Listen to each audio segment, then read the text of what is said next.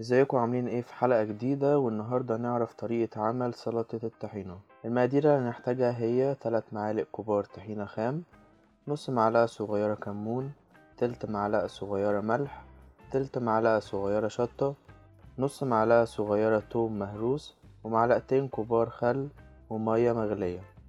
أول حاجة هنضيف التوم والكمون والملح والكزبرة الناشفة على الطحينة. بعد كده نزود شوية مية مغلية حوالي معلقتين كبار ونفضل نقلب في الطحينة لحد ما نلاقيها بدأت ترمل. بعد كده بنضيف عليها معلقة صغيرة مية مغلية ونقلب لحد ما نلاقي الطحينة بدأت تنزل الزيت بتاعها.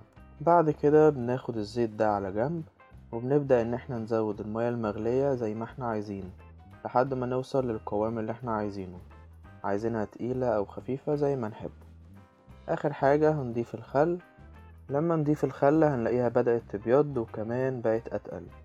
في النهاية هنضيف الشطة والزيت ونديهم تقليبة وبالهنا والشفا.